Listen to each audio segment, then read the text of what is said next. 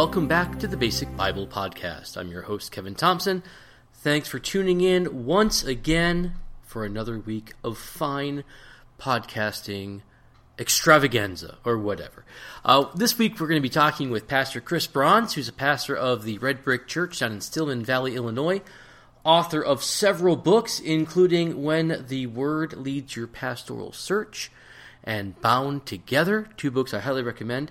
And the book we're going to be talking about today is Unpacking Forgiveness, written about 10 years ago now.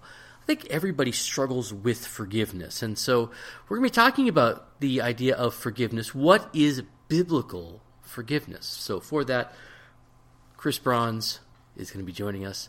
And so without any further ado, our interview with Pastor Chris. Pastor Chris, welcome to the Basic Bible Podcast. Kevin, thank you for having me. I'm thankful for the opportunity.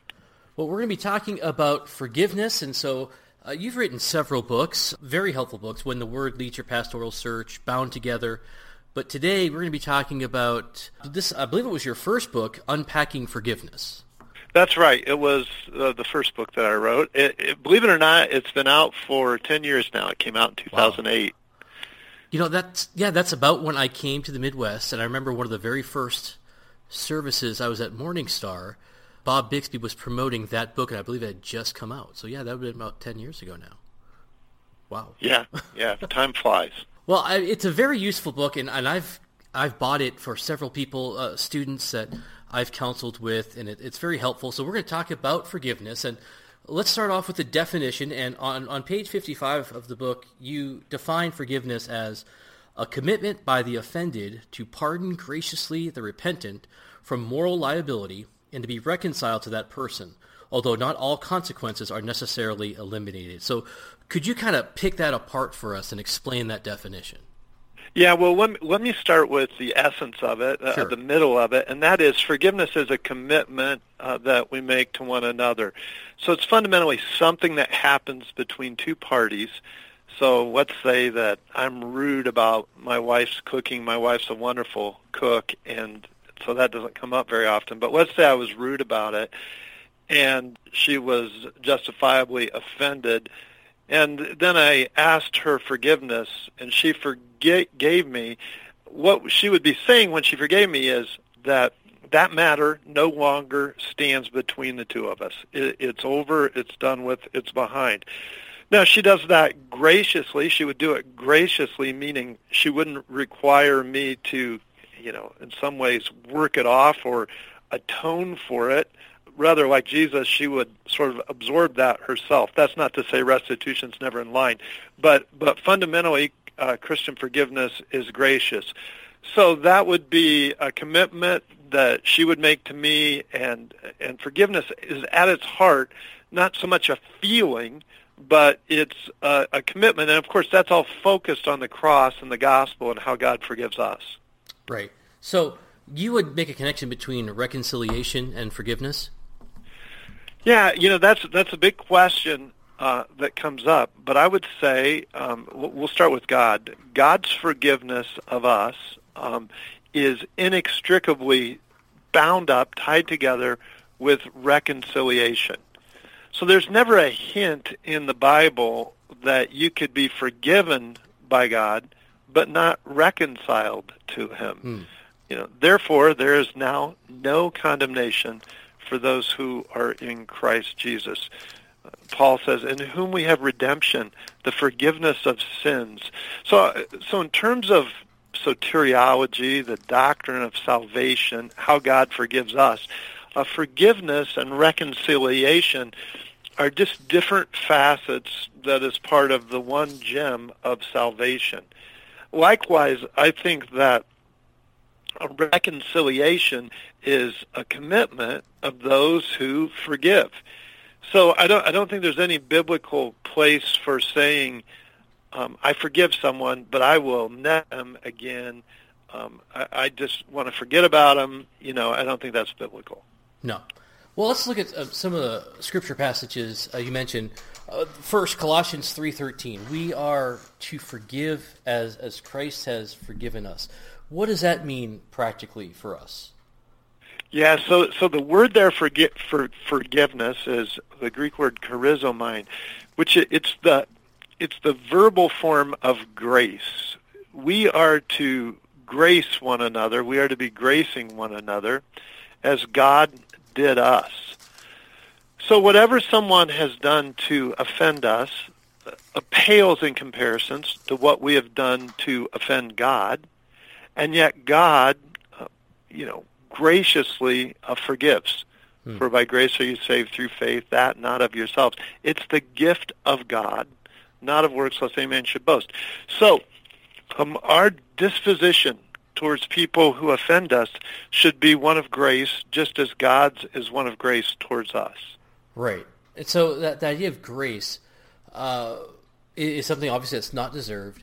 But then we think about, okay, well, what about that guy that is constantly causing me trouble? The, the person who, yeah, I, I, I've forgiven them. I've forgiven them once, but this person just the, problem keeps on coming, and he always asks for forgiveness. But am I am I bound to, to, to do that? Do I have to forgive this person each time an offense is made? Yeah, and so that's where you get into the nitty gritty of unpacking forgiveness. If there's one thing 10 years later that I'm thankful I did with my book was give it the subtitle, Biblical Wounds for, or Biblical Answers rather for hmm. Complex Questions and Deep Wounds, because the co- questions are complicated and, and the wounds are deep. But one thing that's important to understand until Jesus comes back, forgiveness doesn't mean the elimination of consequences. Mm. So, so what what I often say to our people, and, and I have people push back on that. They say, "Well, forgiveness should mean the elimination of all consequences," and I say, "Well, let's say that I robbed the bank in Stillman Valley, Illinois, something I have not done nor have any plans to do. Uh, but hypothetically, let's say that I robbed the bank, and then let's say that I was repentant of robbing the bank, um, our people, I, I know our people in our church, and I think that they would forgive me. But I always ask then as a follow-up, could I still be the pastor of the Red Brick Church in Stillman Valley? And of course the answer is no, because in this life, forgiveness doesn't mean the elimination of consequences. Mm. And so I, I would still be disqualified from being a pastor. In, in, in your example, someone who habitually offends and asks forgiveness, um, there might have to, and there probably would have to be consequences to that decision that would say, listen, um, you're forgiven. This matter doesn't stand between us. But going forward, um, there'll have to be some boundaries in how we relate mm-hmm. to you that protect us from these weaknesses, these sins, this habitual difficulty in your life and, and what you're doing. And this often comes into effect with extended family situations. Uh, you have some extended family member who's causing pain and you forgive them, but then going forward, that doesn't mean that you know you leave your children at their house for extended periods of time. There, right. forgiveness doesn't mean the elimination of consequences. Well, and and that doesn't help the person who is trapped in whatever sin we're talking about. That doesn't minister to them if we simply allow them to continue in that habitual cycle. No, that that's right, and I think that that's what Paul's point is in 1 Corinthians 5, where uh, he counsels that they have to hand this hand people over to their sin. You know, you have to um, sometimes allowing them to face the consequences of their sin is the very thing that God will use to really bring them to repentance. Mm. Well, let's get to the two kind of controversial aspects of this, and I think you do a great job of handling both of these topics. But repentance, when repentance isn't there, am I required to forgive that person? When that person doesn't realize the gravity of their sin, doesn't seek it out. It, it, it seems almost super spiritual to say, well, I'm going to forgive that person anyway, despite their their obstinate refusal to admit they're wrong. I, am still going to be the bigger person. I'm going to be the, I'm going to do the right thing and forgive that person anyway. Yeah, yeah. So so uh, that's a big question. Yeah. What do you do with the um, unrepentant offender who is guilty of a grave offense? So Proverbs 19:11 says, "A man's wisdom gives him patience. It's to his glory to overlook an offense." We're not we're not talking about that kind of instance. We're talking about something that's a grave offense, and the offender is unrepentant. And and quickly, uh, you know, brief summary. I think if, if you picture forgiveness as a package, it is the obligation of the Christian who is offended always to wrap the package. We always wrap the gift. We put a bow on it. Uh, we hold it out to them. But if they're unwilling to receive the gift of forgiveness uh, by repentance, then the gift, on some level, uh, fundamental level, remains unopened. So we always wrap, wrap the package, but it, in order for forgiveness to be complete in its fullest sense, the other party has to be willing to receive it, to ask for it, to turn from what they've done and ask for forgiveness. And by the way, of course, that just mirrors um, the gospel. Right. You know, the the gospel uh, invitation goes out to all people. Yet to all who receive him, to those who believe, believe in his name, he gives the right to become children of God. But John's gospel is also clear to those who don't believe in him, end of John chapter 3, to those who reject him, the wrath of God abides on them. They're not forgiven. So I think we always show love. We always wrap the package. We always offer forgiveness. We always have a gracious disposition. You might even say we always have a forgiving attitude. Mm. But forgiveness doesn't take place in its fullest sense unless the other party is willing to receive the gift.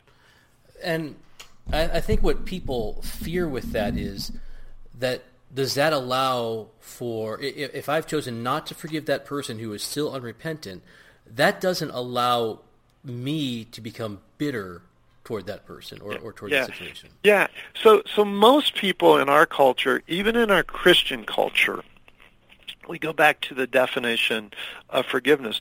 Most people define forgiveness therapeutically. This is something I talk about a lot in my book. But most people, when they say, you say, what do you mean by forgiveness?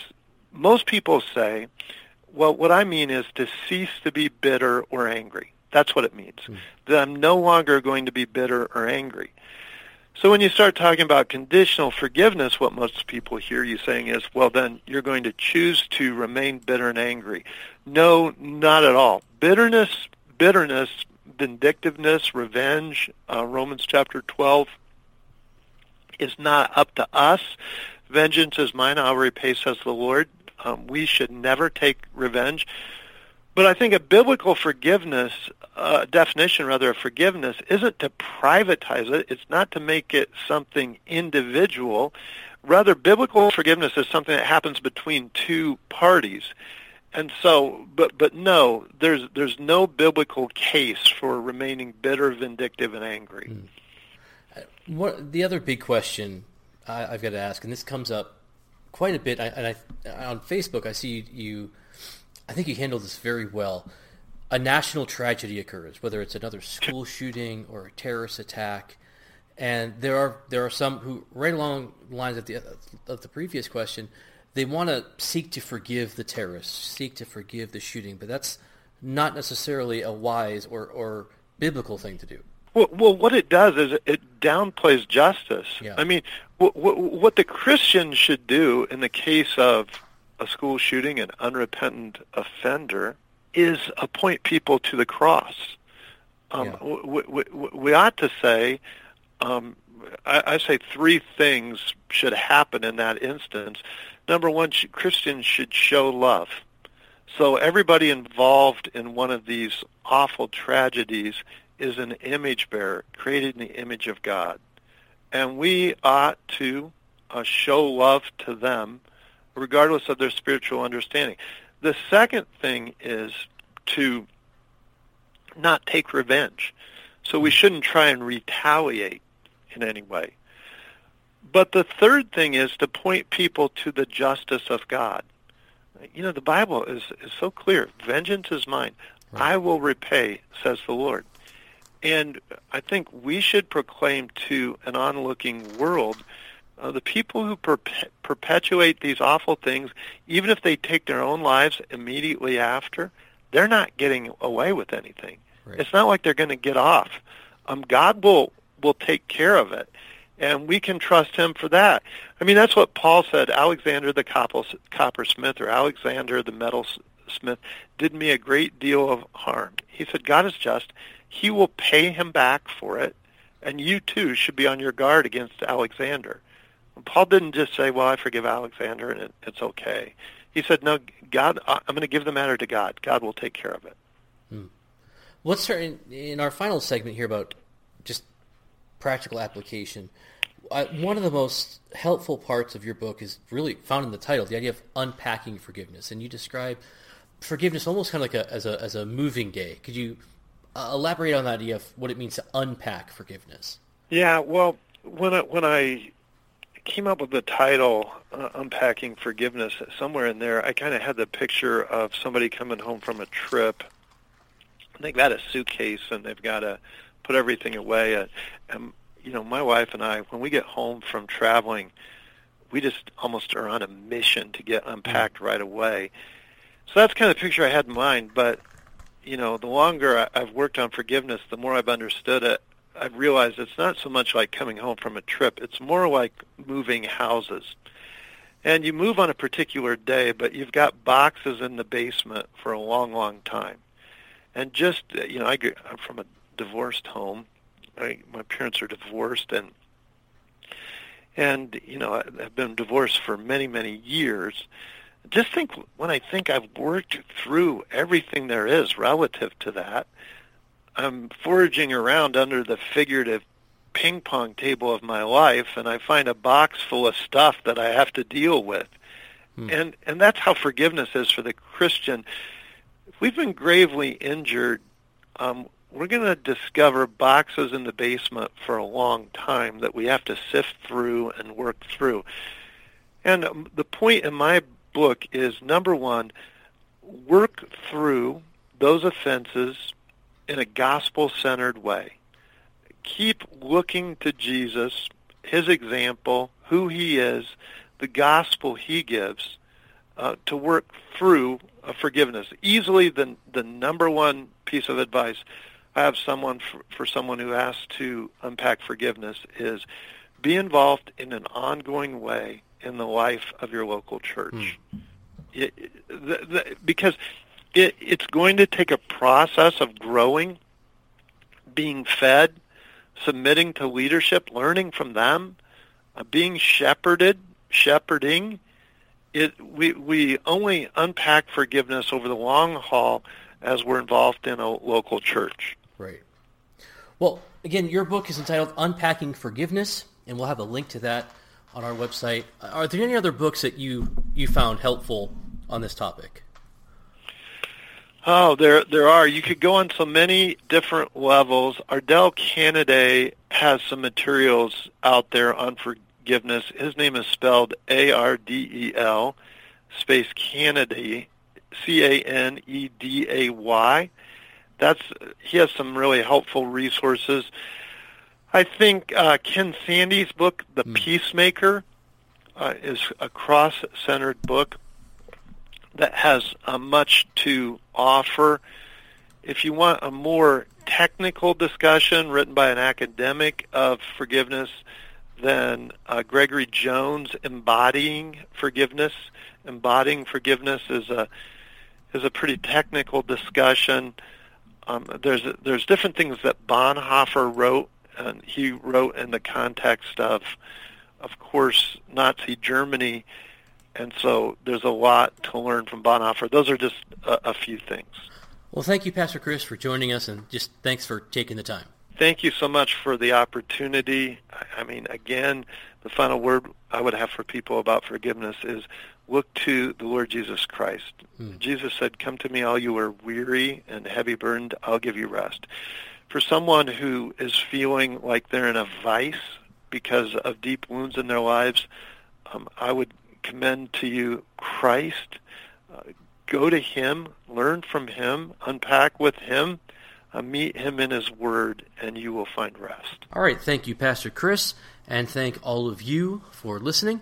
You can buy that book and the other books we mentioned at our website, www.basicbiblepodcast.org. You can check out our blog there, check out other resources, spend some time there. Share us with your friends. Don't forget to share us on social media, whether it's Pinterest or Facebook or Twitter, whatever. We also have a Facebook group you can Google and join and continue the conversation.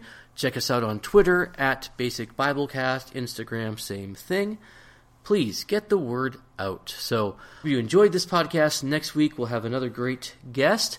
So, join us then. Until then, have a great rest of your week.